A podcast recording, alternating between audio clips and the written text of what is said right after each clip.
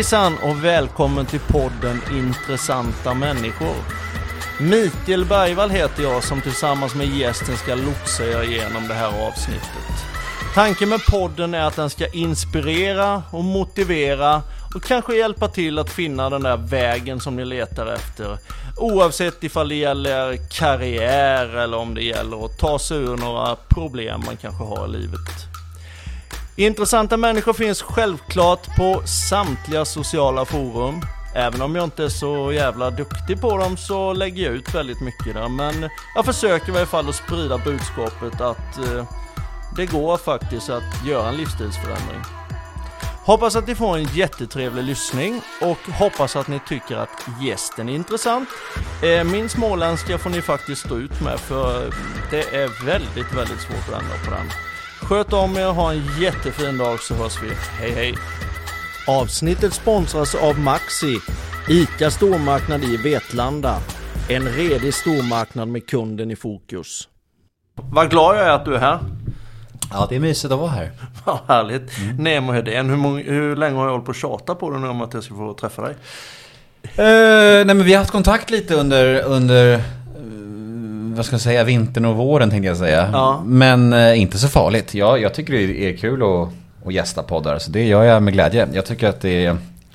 Sen så gör jag det också mycket för att jag själv har varit i en situation där jag, eh, eller jag är i en situation där jag är beroende av mina gäster liksom. Ja, ja. Men jag har varit i en situation där det var tufft att få gäster. Ja. Alltså i början av mitt poddande. Så jag vet hur det är att jaga gäster. Så därför säger jag ja till allt. För att jag vet. Ja, men det är härligt. Du, du ser solbränd ut och fräk som fan. Har du, du har nyligen varit på spa va? Ja, jag sov på Steam Hotel i Västerås i natt med min eh, nya flickvän. Hon heter Nelly. Vi har, eh, ja, vi har träffats i fem, sex veckor. Känns bra va? Vart ett par i, officiellt i bara någon vecka. Ja, det känns jättebra. Ja. Jättefint är det. Ja, du ser vad det skimrar om dig. Ja, vad härligt att höra. Nej, men det är ju någonting med att vara nykär som är otroligt ja. starkt liksom. Eh, jag har haft en ganska tuff vinter bakom mig med eh, separation från mina barns mamma och sådär. Det har varit rörigt liksom inne i mig liksom, inombords. Ja. Så det känns som att nu när man tar sig igenom de här perioderna så kommer oftast väldigt fina saker på andra sidan. Och där är jag nu. Mm. Och det är jag glad över. Det förstår jag. Mm. Förstår jag. Det syns och märks på dig. Bra. Du, Nemo Hedén då. Om mm. vi tar lite kort så här som eh, de flesta inleder sina poddar med. Vem är du, var kommer du ifrån och eh, hur började livet för dig? Alltså jag började mitt liv här i krokarna. Ja, vi sitter just nu på Scandic Malmen. Eh, på Södermalm i Stockholm. Och jag föddes ju på Skånegatan här borta. Ja. Ett stenkast härifrån. På vardagsrumsgolvet hemma. Jaha, eh, annorlunda. Ja, lite annorlunda. Men mina föräldrar var ganska annorlunda också. Ja. Föddes in i en stor familj. Eh, sex syskon, två föräldrar. Två föräldrar som eh, kanske inte mådde så jättebra. Och ja. kanske inte hade de bästa förutsättningarna heller själva. Pappa som missbrukade alkohol och tabletter. Och en mamma som jag var ganska olycklig och ja. fick dra ett tungt lass liksom. Ja, jag förstår. Så jag fick, eh, jag fick ganska dålig start i livet, ganska dåliga kort på handen som man säger. Ja. Eh, men eh, ja, jag har ju lärt mig med livet att, med livets gång att liksom att skylla sina misslyckanden på sin uppväxt, det är inte så konstruktivt. Eh, det kan ju vara en förklaring liksom, till, till, till att saker har blivit som de har blivit delvis. Men det får aldrig bli, bli en ursäkt för att man står och stampar Nej. i pissigt mående och misär. Liksom.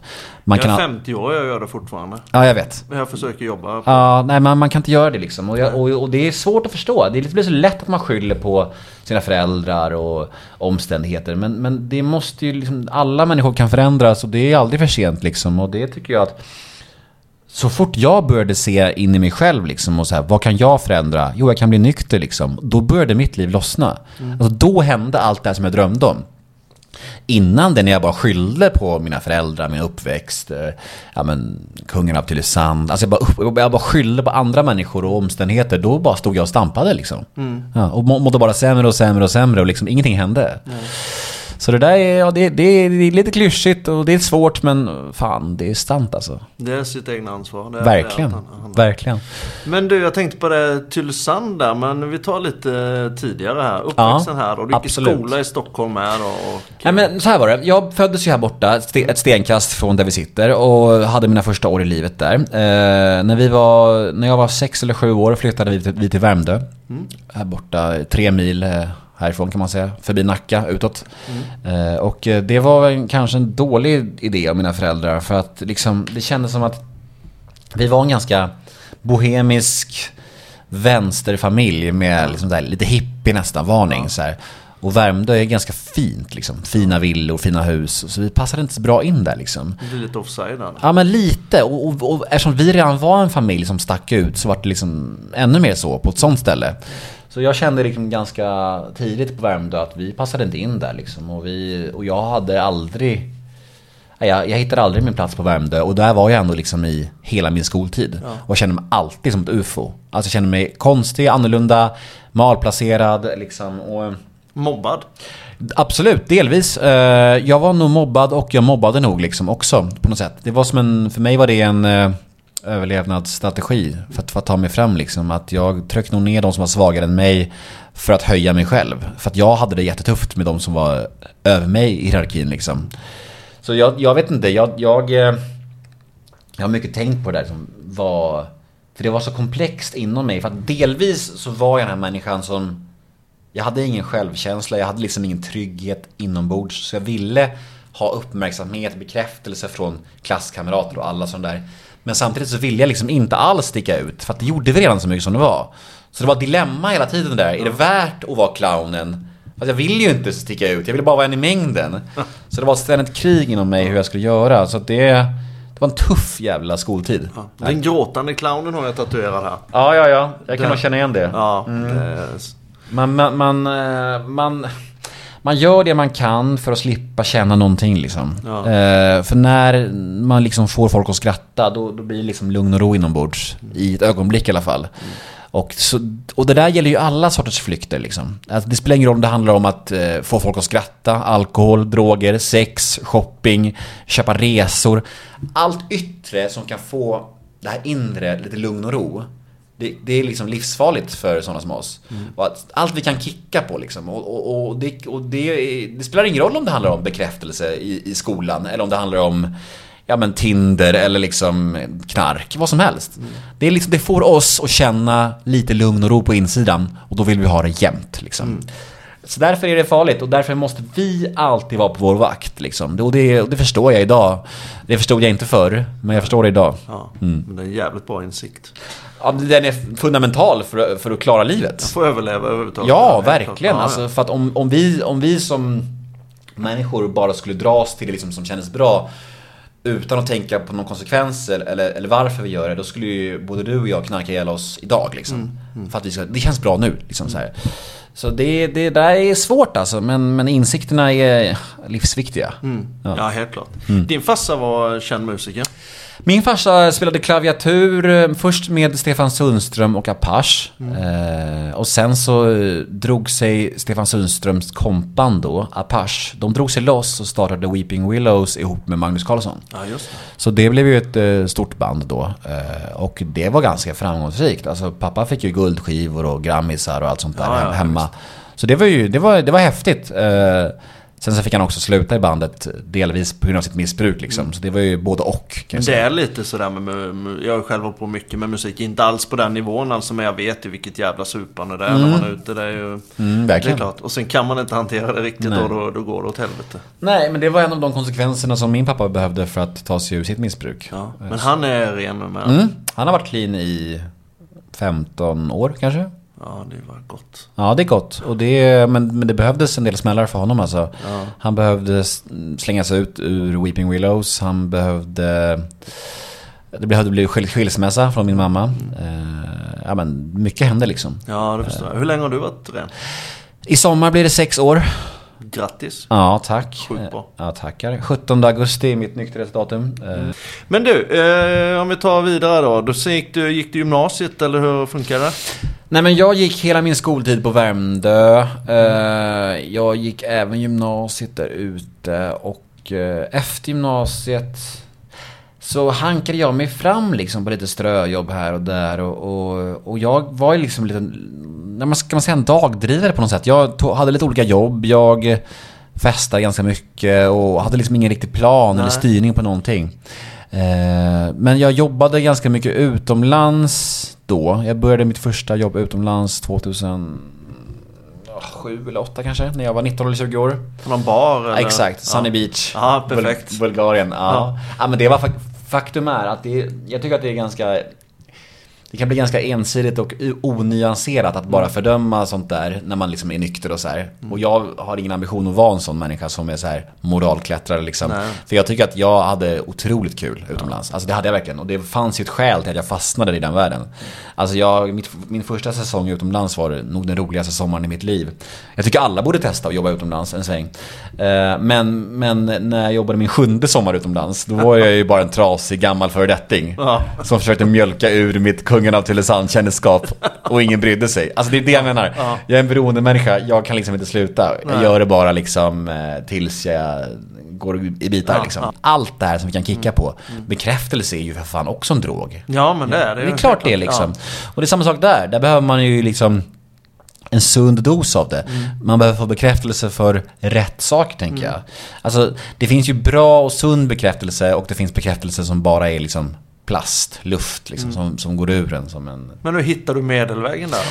Nej, men jag tänker så här, så här tänker jag om bekräftelse. Att så länge det är saker som hjälper människor. Alltså så här, jag försöker göra produkter, om man säger så, eller grejer som hjälper människor. Beroendepodden med Magnus Edman. Ja. Eh, föreläsningarna tycker jag hjälper människor. Ja. Min bok har hjälpt många. Och jag får ju ändå bekräftelse där, det fattar jag. Men det är ändå grejer som hjälper människor. Och då tänker jag att då får man vara lite snäll mot sig själv. Alltså så här, jag, jag eh, det är inte bara liksom så meningslös bekräftelse på ingenting. Det är ändå en slags sund bekräftelse. Förstår du vad jag menar? Mm. Um, och sen, sen så, så här, i en perfekt värld så hade jag gärna varit en människa som inte behövde de här kickarna. Absolut. Men det är jag ju inte. Jag vet ju om att jag behöver någon slags bekräftelse. Mm. Vilket jag tror alla människor behöver. Ja, ja definitivt. Uh, sen så finns det folk som behöver det mer och folk som behöver det mindre. Mm. Men jag tänker så här, så länge jag håller mig till en bekräftelse som ändå gör någonting för andra människor. Baserat på det liksom. Att jag får göra någon slags skillnad och hjälpa människor så tänker jag att det är ändå en okej okay bekräftelse. Mm. Då, liksom så här, då kan man kombinera liksom nytta med nöje på något sätt. Ja. Jag tror att du hjälper äh, människor mycket, mycket mer än vad du tror alltså. De här poddandet och det du gör och den du gör ihop med Hedman och Beroendepodden och även Nemo möter en vän. Alltså det är en jävla terapi för folk tror jag det här med poddandet. Jag tror den är extremt underskattad. Ja, men det får jag höra. Alltså jag får ju mail och kommentarer och DMs dagligen från människor och det är ju alltså det är jättestort. Och det är ju så jävla mäktigt att man får göra någon slags skillnad så här. Så här. Men det, jag har ju fått så mycket sånt att det nästan är så att jag... Det rinner inte av mig. Det gör mig jätteglad. Men jag tror ändå inte jag fattar magnituden av det. Nej. För det har varit så mycket sånt liksom. Ja. Så det är jättekul att höra. Och, och vi märkte ju det jag och Hedman när vi startade Beroendepodden att det fanns ett behov av en sån podd. Liksom. Ja.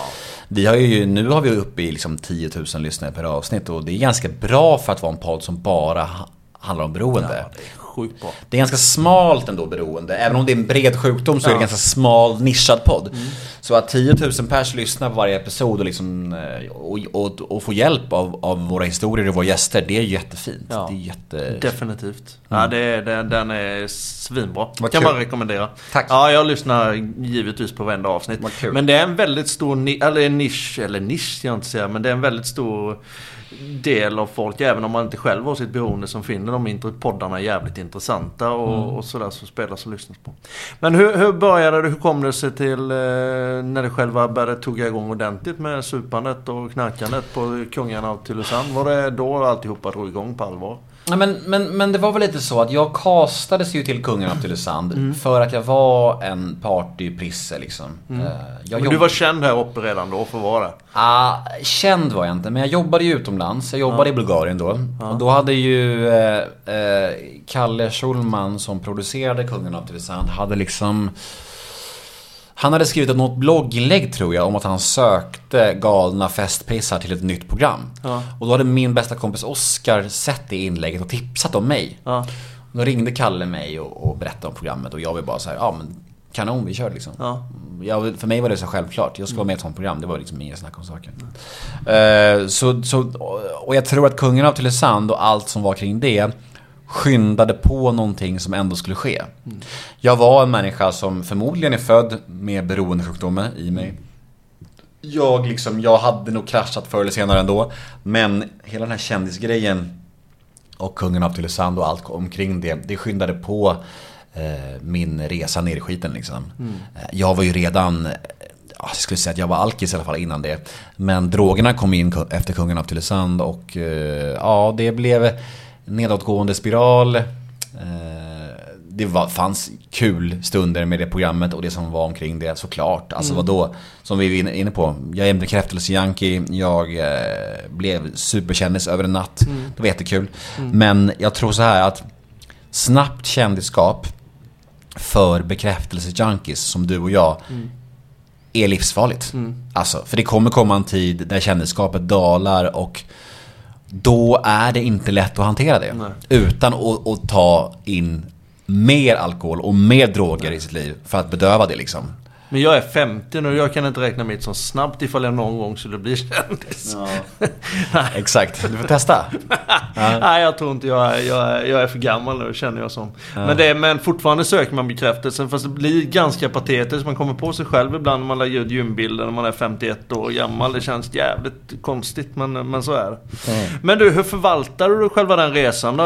Rent, eh, du kunde nu vet jag inte om du har gjort det, men du kunde i varje fall tjänat en jävla bra med pengar på, på och förvalta det på rätt sätt? Alltså, vi var ju ute på sån här barturné, jag och Jocke, ja. Joakim Lundell. Vi var ute på sån här, äh, åkte med Brinkenstjärna, ja, ja. åkte liksom runt i Sverige och, och besökte varenda jävla Harrys och de där, alltså du vet, på varenda jävla skitort i Sverige. Så här 25 städer där vi typ bara söp. Söp och stod på en scen och skrek liksom. Ja. Och fick eh, resa, boende, mat och krök då. Eh, och 5000 svart i handen per kväll. Bara, bara för att dyka upp. Det är ju ruggigt bra. Ja, så vi tjänar väl 150 000 var kanske på en höst där. Bara på att dyka upp och supa. Ja. Och ligga med alla tjejer i stan typ. Ja. Eh, så det var ju en märklig tid liksom. Fantastiskt bra jobb egentligen. ja, verkligen får man säga. Eh, nej men så förvaltare. Det var, inte, det var egentligen inte samma tid på något sätt. Nej. Alltså så här, hade kungen av Tylösand sänds idag. Mm. Då hade jag fått 150 000 följare på Instagram. Pang bom liksom. Mm. Avsnittet sponsras av Maxi, ICA stormarknad i Vetlanda. En redig stormarknad med kunden i fokus. Instagram fanns ju inte ens då. Det var en annan tid. Det här var ju 11 år sedan liksom. Så det gick inte att förvalta på samma sätt. Eh, men jag försökte väl lite grann med den här barturnén, tjäna lite pengar.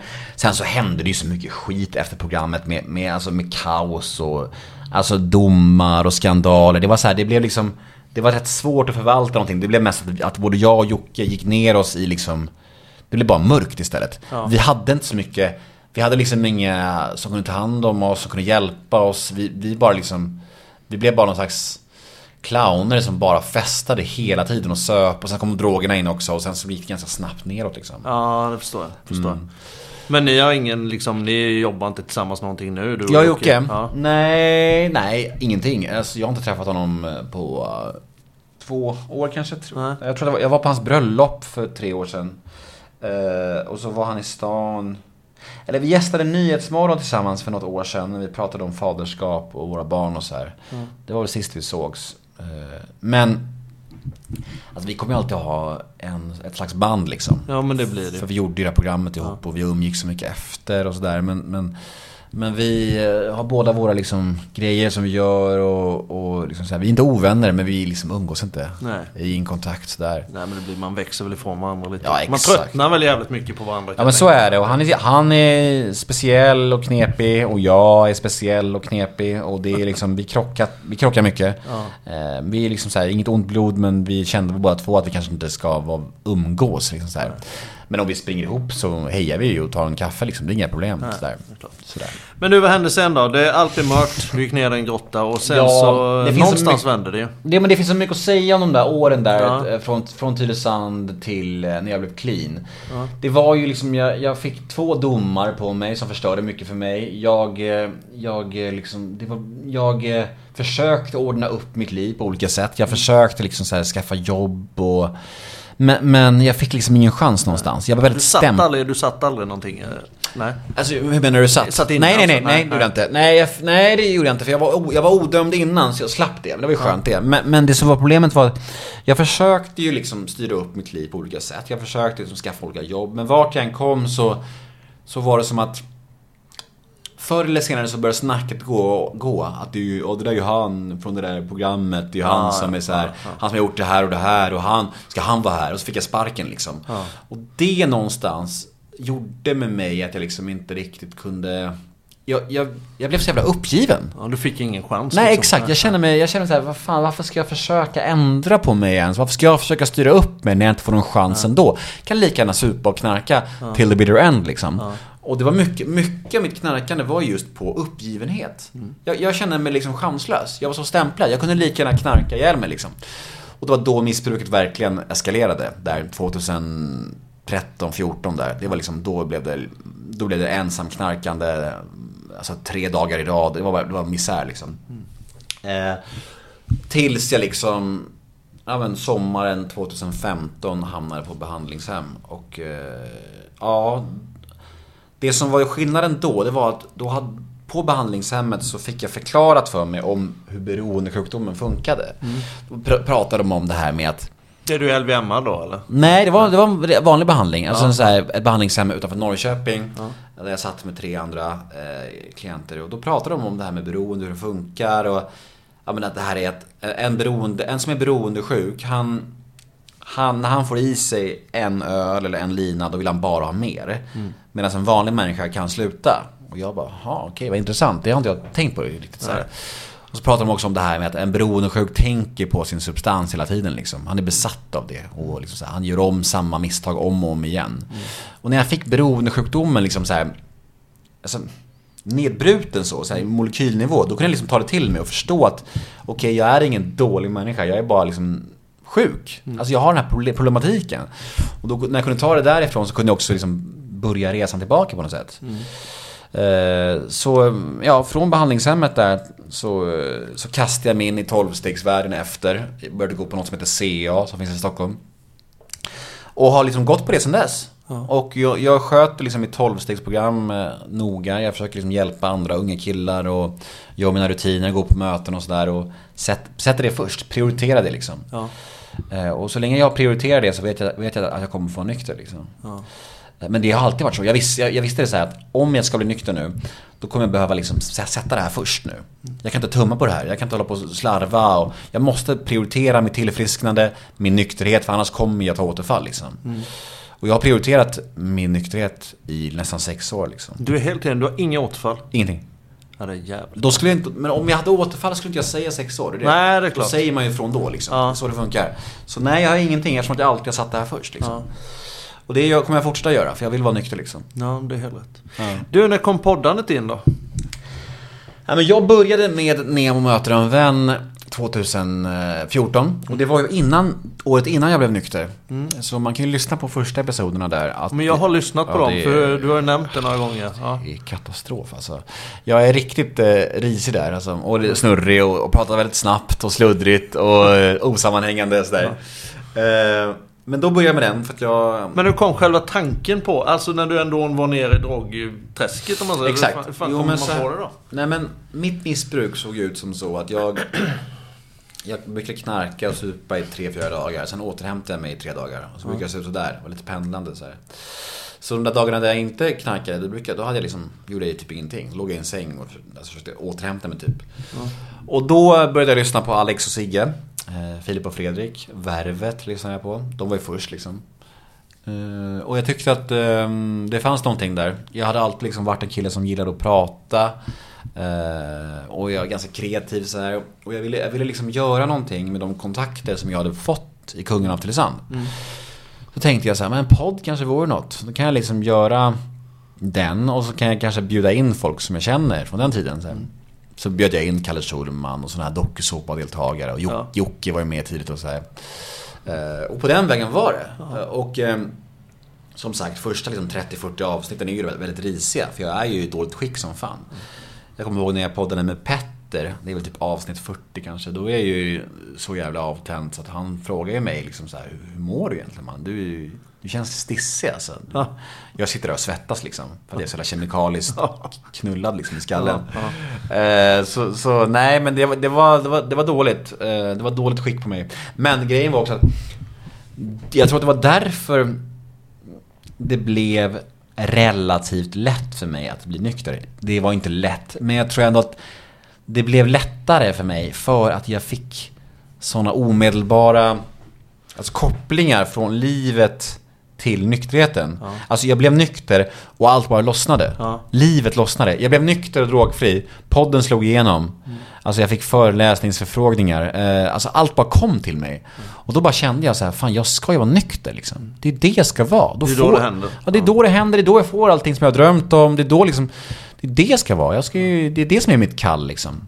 För, innan trodde jag ju så här, nykter, det kommer allt bli tråkigt, grått, ensamt, inget kommer hända. Men det var ju liksom när jag blev nykter som allt hände. Ja. Så jävla kontraproduktivt på något sätt. Alltså du vet så här, Men det är jävligt maffigt att du fick snurr på det så snabbt ändå. Ja, men det var ganska snabbt in på Ja. min nykterhet så började liksom så här Så slog podden igenom där med, jag tror det var Christer Henriksson som blev det stora genombrottet liksom. Eh, Och det var någon löpsedel där och jag blev så jävla glad och eh, Ja men så vart det var så att, att varenda jävla podd blev löpsedel och alla stora namn ville, vara med. Folk hörde av sig till mig och ville vara med liksom. Och, ja, det var jätte, jättemäktigt alltså. Ja.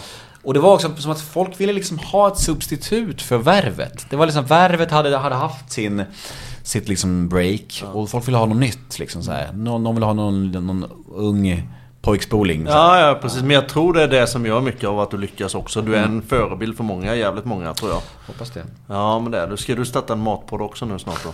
Matpodd. Nej, jag kan bara tre rätter så det går inte. Skit, jag tänkte för Kristoffer har väl gjort det va? Ja men det har han ja, exakt det har han gjort. Ja, men, Ja. eh, Jag vet inte ens om han kan så mycket mat. Men jag tror att han bara ville ha en till podd. Det var det. Ja, det kanske var så. Jag vet inte om han har så mycket matintresse.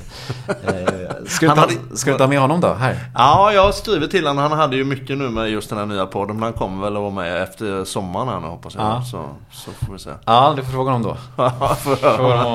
Kan du, jag ska ställa upp lite kastruller och grejer för att se vad han kan Ja, exakt, exakt. Nej, nej men, men, men det var då det blev snurr liksom och en... Ja, alltså det är ju... Det är ju Men en- du började liksom ha det som försörjning? Podden? Alltså, min podd blev... eh, Jag, fick, jag började få in pengar på det där 2016, 17 någonstans Ja. där. Och då var det inte mycket i början alltså. Sen så blev det mer och idag har det, haft, har det varit mitt levebröd i nästan fyra år, tre och ett halvt. Ja. Och det är ju helt sjukt. Alltså att jag kan leva på mina poddar liksom, det är ju så jävla lyxigt liksom. Men du, eh, du har ju skrivit bok. Ja, helt själv också. Ja, du har gjort det. Ingen spökskrivare. Ingenting. Ingen... Och det vill jag fan poängtera. För det är så jävla många människor där ute som har spökskrivare. Ja. Och kallar sig författare. Fuck dem alltså. Vad fan är det för skit? Typ mig. Har du gjort det? Skriva... Nej, men jag vill skriva en bok fast jag har börjat skriva den tusen gånger. Men eh, det hjälper inte. Det får inte Det är svårt att skriva bok såklart, det är tufft. Men, jag tycker så här att om man använder spökskrivare så tycker, inte jag att man har skrivit en bok. Nej. Då, har man, då har man berättat sin historia för någon. Det kan alla göra. Ja. Men att skriva en bok, sitta varje kväll i liksom ett års tid och kladda, det kräver sitt jobb. Och det kräver sin man. Ja, Eller kvinna. Eller kvinna. Och det var tufft som fan. Men jag är så jävla stolt och glad att jag faktiskt sa ja till att skriva det själv. Men hur sålde du in den idén? Var det ett förlag som ville att du De, skulle skriva? de ringde mig. De ringde dig? Ja, visst. Det var någon, det var någon, så här var det, någon delägare i behandlingshemmet som jag låg på. Som hade någon kontakt eh, på ett förlag. Och då snackade de om att Nemo har en stark story. Och så tog, jag ett möte med dem och då sa de bara så här, vill du skriva, vill du skriva en bok? Och då skrev jag en bok och ja. Har du läst den? Nej, jag har faktiskt inte gjort det. Jag Fan. Ja, men jag ska göra det. Det, det garanterar jag det. Du kanske får lyssna på ljudboken om du har svårt att läsa. Ja, jag, jag har jävligt svårt att sitta Ja. stilla så Ja, länge. Jag kunde misstänka det. Ja, jag har väldigt... Men det är det jag funderar på lite. Du säger att du sitter liksom sitta varje kväll och skriva. Hur Mm. fan liksom får du fokus på det? Nej men det var någon sån jävla tung eh, alltså milstolpe så för mig var det bara att göra det. Ja. Alltså jag var så jävla målmedveten där och det är liksom Jag tror att det är min, min ADHD i ett nötskal. För jag fick en ADHD-diagnos nu för bara några veckor sedan, ganska nyligen. Och jag, och jag och det är mycket det att, att när det är någonting som jag tycker är intressant och viktigt för mig, då är jag liksom superproduktiv där och verkligen kan gå ner i det, gå in i det 110%. Men när det är någonting som inte är så kul, då är jag bara, då kan jag uppfattas som den mest arroganta i världen. Vi är sjukt lika. Ja, det är bara flyga över huvudet liksom. Och det, jag bryr mig inte liksom så här. Och det är hemskt, men det är så det är. Så med boken var det så här. Det var en dröm liksom, som jag haft, haft hela livet. Och så jag bara satte mig varje kväll och skrev och skrev och skrev och skrev och skrev. Så blev det liksom 300 sidor och ja, det är grymt. Ja, det är starkt. Jag har faktiskt en idé. Mm, om, nu när inte jag orkar skriva boken själv, eller jag orkar det jag. Jag har jävligt svårt att säga R, men det förstår du för Ah, jag är ja. från Småland. Ja. Nej men jag tänkte så här, kan man inte, tror du inte att man skulle kunna köra en podd med boken? Alltså att man läser in ett kapitel, Mm. pratar ett kapitel varje avsnitt. Du, man läser ett, ett, kapitel och pratar om det, eller vadå? Nej, man pratar in ett kapitel Ja, istället men, för då, att men, sitta... men, men blir det inte som att släppa ljudboken då i en poddformat? Jo, det kan man väl lugnt säga. Fast man, man slipper sitta och skriva utan man berättar om den tiden i livet, den tiden i livet, där gjorde man det, vissa händelser och så här. Mm. Och, ja, jag vet inte. Ja, prova det. Ja, det slår, jag märkte att du blev väldigt engagerad där. Det, det kommer inte att slå med andra ord. Jag vet inte. Alltså det, det, är väl- det, det är väl för dig. Jag har ju redan gjort min bok. Ja, det, ja, det är sant. Det är sant. Det är sant. Jag är inte så intresserad av andras idéer. Nej, jag skojar. Nej precis. Men du, ADHD-diagnosen rätt sent. Ja, verkligen. Nej, men det var någonting som jag eh, ville ta, ta tag i när jag fick barn. Liksom. För det blev väldigt tydligt vilka problem jag har. Alltså än idag. Jag har liksom byggt upp ett liv eh, där jag har fått min ADHD att eh, fungera i vardagen. Ja. Med städerska och liksom så här, ja, men, hjälp på olika håll och liksom så här. Och, och, men när barn kom till världen så så blev det tydligt att jag inte, att jag har vissa brister fortfarande. Så här med men, ordning och reda, rutiner, komma ihåg saker, lyssna på mamman och vad som är viktigt och så här. Och jag kunde inte det liksom. Jag ville, vi ville verkligen men jag kunde inte det. Så då bestämde jag mig för att ta tag i det liksom. Och efter en lång utredning så var det glasklart för dem. Vi får se vad det leder. Jag har inte bestämt mig riktigt om jag ska prova medicin eller inte. Vi får se. Jag, har inte, jag är, är i ett dilemma där lite grann och Elvanse. kanske. Avsnittet sponsras av Maxi, ICA stormarknad i Vetlanda. En redig stormarknad med kunden i fokus. Eh, Jag har ju också så här, jag har vänner som har varit nyktra och drogfria liksom 15 år och så fått supermycket hjälp av liksom eh, ADHD-medicin. Så det, jag tror fortfarande så här. Man ska heller inte generalisera och dra alla över en kam liksom. Ah, Folk är olika och det är jätteindividuellt det där. Eh, Vad man än gör så ska man ju vara försiktig liksom och i samråd med en läkare liksom. Men jag tror inte att det, jag tror att det är farligt att säga att det kommer vara så här för alla, eller det kommer inte vara så här för alla. För vi är olika Jo människor. men så är det ju definitivt. Nej men det är ju som de skriver ut sömntabletter. Alltså vissa kan ju ta en sömntablett på kvällen och sova och vissa klipper hela kartan. Så är det. Det... Så det är olika, det, och det får man ju avgöra själv om man känner det är värt Ja, att ja. riskera liksom. Ja, jag förstår det. Men du sa det här med städerskor då. Det är strukturen du liksom behöver. Ja, ja men nej men det som är jobbigast för mig i min ADHD, eh, det är väl de här grejerna i föräldraskapet. Att liksom så här, det jag nämnde nyss det här med Ja, men bara basala saker, komma ihåg tandborstningen, eh, byta, byta trosor på barnen. Alltså du vet, så bara komma ihåg sånt där. Ja, ja. Det, det, kommer inte nat- naturligt för mig. Nej. Och, och, och liksom komma ihåg saker till förskolan och, och liksom så här. Och, ja, men all, allt som innebär att vara förälder, jag har svårt för det liksom. Eh, och sen så även utanför föräldraskapet så är det mycket med mitt, mitt känsloliv liksom. Att jag är väldigt eh, snabbt hamnar i känslor. Snabbt ur dem. Det går väldigt snabbt allting bara. Mycket i huvudet, det brusar, det går liksom så här.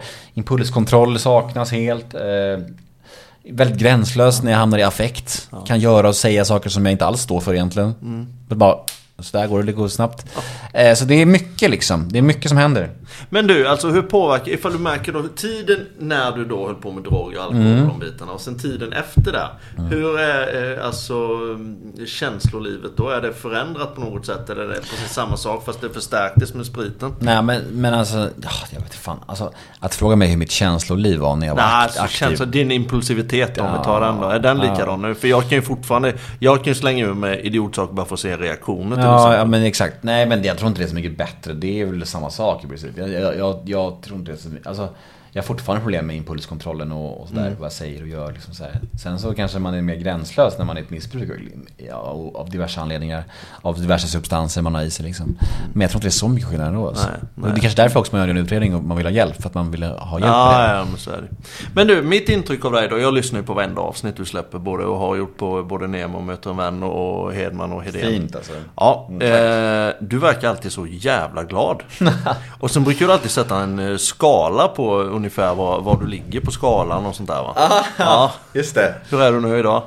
Nej, men idag är jag, mår jag bra. Jag, jag, det var en jävla pissvistelse på det här hotellet. Det var, vi bodde grannar med några jävla festprissar som höll låda till sent på natten och så här. Och, och vi tycker att personalen var inte så bra. Tycker, hotellet i sig var ju en besvikelse tycker jag. Men, men alltså, sällskapet var ju högsta klass och jag, är- jag är ju nykär och poddarna går bra och barnen mår bra. Och, jag har nyss flyttat in i en större lägenhet och sommaren är snart här och allsvenskan är igång. Ja. Och, ja, jag mår bra. Jag, Ja. har, jag är på en bra plats i livet liksom. Men du är alltid, du är, alltså uppfattningen om det är att du alltid är glad. Alltså, Jag är fan så glad vill jag alltid vara. Jag vill kunna skratta så med mina gäster. Jag vill kunna alltid vara så. Ja men det är också, alltså, jag måste ändå säga att jag tror att det är jag är nog ganska bra att slå på det liksom, när, när micken är på. Ja. Alltså, så här, jag, som sagt, nu under vintern här, jag har ju mått skitdåligt alltså. Ja. Alltså du vet, jag tror att jag säger det också i Beroendepodden en del att jag har det tufft. Men jag kan ju heller inte sitta i sura när det bandas liksom. Jag måste, Det är ju liksom. Jag måste ju fokusera på, på intervjun och på eh,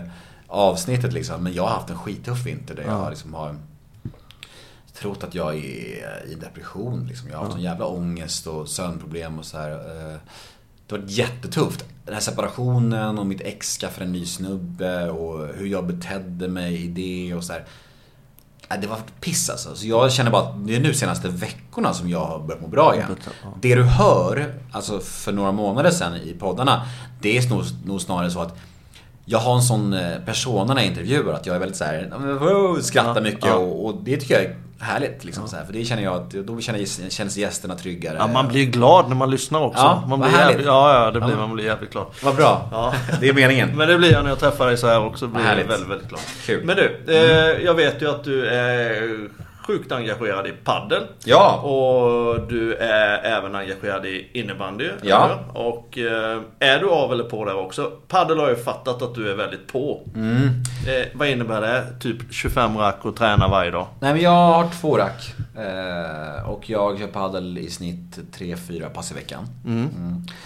Innebandyn är- älskar jag, men, men det har inte varit någon innebandy sen Corona kom ju. Nej. Alltså all innebandy under Superligan eh, pausades ju. Ja. Så, det var ju, så padden kom ju in som ett substitut för innebandyn. Mm. Det var ju så. Så det var ju verkligen som en skänk från ovan att padden dök in i mitt liv. För hade inte den gjort det, då hade jag blivit knäpp. För jag är ju som sagt en ADHD-man och jag behöver fysisk ansträngning. Mm. Jag behöver röra på mig. Då, alltså det är egentligen bara när jag rör på mig, springer och spelar innebandy eller padel som jag mår riktigt bra. Som det är lugn och ro i mig på riktigt. Mm. Annars så brusar det liksom.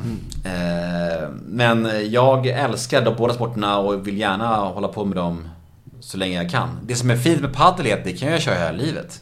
Alltså du vet, gubbarna är ju 60-70 bast och står där och lajar. Ja, ja, visst. Innebandyn är ju en smärtgräns på, jag kanske har några, några år kvar liksom. Sen är jag för gammal för det. Alltså, Men han finnen, han, gjorde han, ja, gjorde han eh, comeback sen eller hur? Kung alltså. Ja. Nej, nej, han har lagt nu äh, racket på racket, klubban på hyllan ja. för, för gott. Ja, kul att du hörde den också. Ja, ja, ja, självklart. Ja men legend alltså. Nej men han, han var ju, hans kropp ramlade isär. Men han var ju nästan 40 ja. Men han var också bäst i världen genom tiderna. Ja. Så det är lite skillnad på han och mig. Ja, men... Men eh, absolut, jag önskar verkligen att eh, det lättar upp nu så att man får börja lira innebandy igen. Ja, precis. Fotboll är också en del förstår jag. Ja men det är mest att kolla på. Ja. Jag lirade fotboll mycket i ungdomen och så här, Men eh, nu är det mest att jag gillar att kolla på Alltså jag är ju Hammarby Mm. Hardcore fan och går, går på varje match och så här. Så jag önskar ju att man får göra det snart. Jag är också baja faktiskt. Fint. Ja. Helt rätt. Mina söner har faktiskt, eh, har, givetvis hans mor gillar inte tatueringar så det var han ju tvungen att få i, när han fyllde 18 år givetvis. Så det blev ju just idag jag stark. Ja, helt rätt. Det, Bra, bra. Nej, det är riktigt bra. Jag skulle väldigt gärna vilja ha med mig Etan Astrid va, i Selmani. Han skulle väldigt gärna vilja ha med I podden? Ja. Ja. det var fett. Och jag har skrivit till Kennedy men han har inte svarat. Är det så? Jag har haft med Kennedy två gånger tror jag. Ja. En gång själv och en gång ihop med Batan. Ja. Han är ju underbar. Han, Han är det, va? Ja, så jävla fin. Så jävla fin kille. Ödmjuk och snäll och bara... Nej, han... Ja, Bayern är Bayern. Det är helt Bayern är klart. Och Bayern. Det, det finns nere i Småland är det sjukt mycket fans till Bayern där kan jag säga. Det cementerar bilden av att alla bondlurkar och håller på Bajen. Ja, det är så halvfulla bönder. Ja, men jag tycker inte det är något fel med det. Alltså det är så här, folk brukar håna Bajen för att bara, "Ja, men det är bara massa läxingar och bönder från hålor runt i Sverige. Jag bara, alltså om folk i hela Sverige gillar Bajen, då är det någonting fint bara. Ja, det är ju folkets lag, alla gillar Bajen liksom. Ja. Ja. då, det är väl jättefint, det är Ja. inget fel med det tänker jag. Nej, inte jag heller. För det finns, det finns fortfarande så extremt mycket bajare i Stockholm också. Mm. Alltså det, det, är ju, det är ju mest bajare här också. Det är mest bajare överallt liksom. Ja, men det är så det. de är bara lacka för Ja, att vi ja. är störst liksom. Ja. Nej, men det är, det är grymt är det. Men det börjar väl nu som sagt att släppa på lite. Ja, det är synd att det är ju Svenska cupen-final i helgen. Nu vet inte jag när det här, när det här sänds. Men, eh, men det är ju cupfinal i helgen och att man inte får gå på den känns ju Ja, det förstår jag. Förstår jag. trist alltså. Ja, ja. Vad har du för framtidsvisioner nu då? Framtidsvisioner. Ja du, trumma på med mina poddar. Eh, vi kör på hela sommaren med båda. Eh, ja men ja, bara njuta av livet liksom. Njuta av kärleken och vara mycket med mina barn och bli bättre på paddel. Ja. Eh, hoppas jag kan få fler innebandy. Hoppas jag får gå på Bajen och... Bara njuta. Du Ja, ser harmonisk ut. Ja men jag är väl det. Jag är trött som fan mm, för att den, de här jävla grannarna på det här hotellet.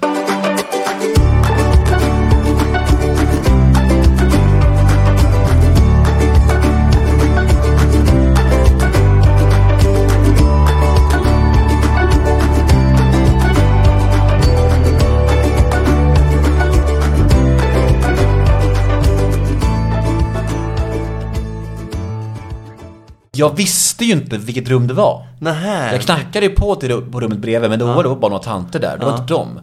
Så jag tror att det var något över oss, eller under oss. Det var ju för omständigt till en annan våning liksom. Så jag, eh, vid, vid midnatt så ringde jag repan och så bytte vi rum. Ja, okej. För att det var så jävla uppgivet. Och vi, hade gått, vi gick och la oss liksom tio och då hade vi letat i två timmar och var bara så här. Hur många gånger har du varit i det rummet som har ställt till det för andra gäster? Ja, men jag, ja, bra fråga. Ja, men det har nog hänt, absolut. Eh, jag minns det inte riktigt för att nu, det är mycket jag inte minns i mina stökiga år. Men det har nog absolut hänt. Så det är ju eh, well, well said. Ja, så är det. Ja. Du måste snacka lite också om eh, hur Beroendepodden då kom till med Hedman. Ja, vilken fin podd. Jag har fattat så här, nu ska jag bara säga vad jag, hur jag har fattat det när jag har lyssnat på era samtal. Mm. Ni var på samma, det här behandlingshemmet Stockholm, eh, nej vad heter det? Eh, The Drawing Room heter Drawing det. Room, ja. Exakt. Ja. Men han som startade Drawing Room, Robert Boman. Ja, Robert Boman. Ja. Han har ju nu The House idag. Han har Ja. bytt verksamhet ju. Ja. Eh, Men han startade The Drawing Room eh, för många år sedan. Så, och där var jag först och sen Hedman två år senare ja. Stäm- Ja, det så stämmer. är det ja. För, för han blev väl, eh, jag fattade det som att det var några få som blev eh, utvalda för att testa själva. Det var jag ja. Det var du där. Jag och tre till, exakt. Så jag fick behandlingen gratis. Ja. Hedman fick väl betala 200 lax och så här. Ja, precis. Men, men det, var, det var otroligt. Att, att jag fick det gratis var ju verkligen... Ja, men det var ju din livs... Det, Det var ju var räddaren. ja, helt avgörande. Ja. Ja. det, var ju, det var ju min räddning. Man brukar snacka, alltså, i, eh, i så här, missbruksvärlden så brukar man snacka om Eftersom beroende är som komplex sjukdom, att det, är, en- det är en förnekelsesjukdom. Människor som är i skiten, de pendlar ju snabbt för att vara mottagliga mot hjälp. Man är ju så här, ja men nu, jag, jag, jag behöver en förändring. Nej, det var nog inte så illa. Och det där, du vet, klassiska. Eh, därför är det liksom, att få det här fönstret av villighet, det här fönstret eh, för förändring. Det är ju liksom avgörande Ja. för- människor. Och mitt fönster var ju det här behandlingshemmet. Det var ju avgörande för mig. Ja, ja. Hade inte jag fått det hade jag förmodligen inte blivit clean.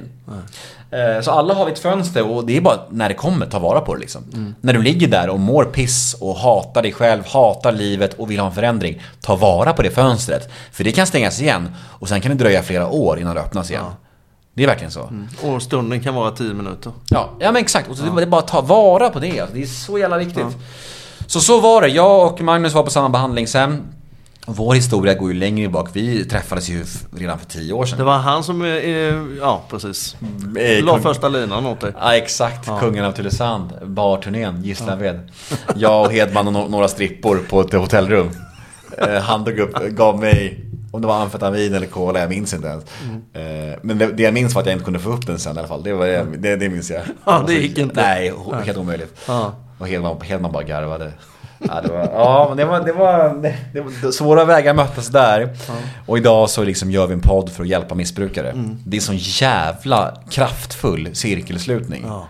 Att, ja, det livet, är sjukt bra. att livet kan förändras. så. Ja, ja, för fan. Så vi har, liksom, vi har en historia ihop som är lång och, och snårig och, och går in och ut på alla möjliga håll och kanter. Och, och, vi tänkte först och främst göra, eftersom att både jag och Magnus har föreläst en hel del.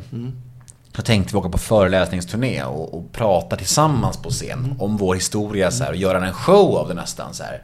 Att, att stå tillsammans på scen, var för sig, fläta samman våra historier och så här. Och det fanns en jävligt bra idé där. Och ett produktionsbolag som var sugna på att, att, att köra med oss.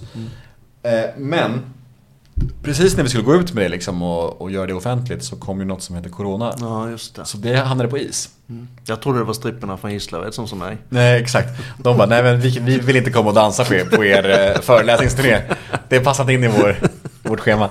Nej men, eh, så vi tänkte så här, men vad kan vi då göra som ändå liksom är liksom i linje med det här. Där vi ändå får hjälpa människor och, och så här, sprida kunskap om beroende, krossa tabun kring det. Men något som man ändå kan göra nu under coronatider. Och då var det bara, men podd. Ja. Och det kan ju jag liksom. Jag kan poddvärlden och Magnus har liksom Magnus är Magnus Hedman liksom. Han är väldigt känd och stor och liksom så här. Eh, så vi känner bara, det känns så självklart. Och så gjorde vi podden och så det har gått jättebra och vi tycker mycket om att göra det. Och jag tycker han också utvecklas mycket. Han har ju aldrig intervjuat innan liksom och han växer också i sin kostym liksom. Så det är grymt. Vi är superglada för det och responsen har varit otrolig. Alltså nästan övermäktig för att är, vi får ju liksom så här. Jag var inne på Hedman Idén-kontot på Instagram. För, och det är så här. Så mycket DMs från folk som är helt i skiten eller är anhöriga, medberoende. Och de vill ha tips och råd och man bara svarar och svarar och svarar och svarar. Och man, det är liksom aldrig slut. Och det är jättefint på ett sätt att man får hjälpa människor. Men det är också så jävla sorgligt att det är så Ja, det är mycket. fruktansvärt Det är sorgligt. så jävla Nej, men jag, sorgligt. jag kan fatta dem alltså för det är... De har ju ingen aning om vad de ska göra. De är helt Ja. maktlösa liksom. Ja, ja. ja. Så de bara hör av sig till oss. Vad ska vi göra? Vart vänder man sig? Och då tänker jag bara så här. Lyssna på podden liksom. Mm. Lyssna på podden så får ni alla tips ni behöver där. För vi kan inte svara 300 pers. Det går inte. Men är det, är det ett sätt, eh, jag ser ju den här podden, eller ja, början på podden i varje fall, som, eh, som en form av egen terapi också. Är poddandet för er, terapi för er? Men lite så är det ju. För att som eh, beroende, som missbrukare eller ex-missbrukare så, så behöver man ju hålla sig nära sin historia. Alltid liksom. Man behöver, hålla, man behöver komma ihåg var man kommer ifrån, vem man är liksom. Och i och med den här podden så, så gör ju vi det, både jag och Magnus. Liksom. Vi pratar om våra gamla konsekvenser, om vad vi är och var vi kommer ifrån. Och då behöver liksom inte vi ta återfall. Nej. Vi vet vad som händer då. Ja. Så jag tror att det är jätteviktigt för alla, alla gamla alkisar eller knarkisar att hålla sig nära sin historia. Liksom. Det tror jag är nyckeln för att kunna fortsätta vara nykter. Ja, jag tror det också till 100%. Men du, en sak som inte jag fattade där. Magnus eh, pratade ju nu, ni har gått igenom 12 steg båda två. Går, alltså, sen går han igenom 12 steg igen nu för medberoende 12 Exakt. Men alltså man går igenom samma... Ja, det är ett olika program. Ja, Ja, 12-stegsprogrammet eh, för, för medberoende är ett annat program. Jaha, Eh, okej. Så han, han gör det för att han har ju anhöriga som eh, har problem. Han, och han vill ju han vill få hjälp för det. Mm. För att det för medberoende handlar ju mycket om att du sätter ditt liv på paus för någon annans skull. Du försöker fixa andra människor. Mm. Ja. Eh, Och då kan man ju bli galen på det också. Hur man liksom försöker få någon annan att lägga av och knarka. Ja. Eh, Och det vill ju han ha hjälp med för att han håller på med det. Med, jag vet inte vilka det handlar om. Men, men så att han behöver ha hjälp med det. Och då går ju han de, de stegen och får hjälp där liksom. Ja. Du, så jävla roligt att prata med dig. Mm, detsamma. Och tackar verkligen för att du tog dig tid. Ja men det är my pleasure. Sköt om dig. Detsamma.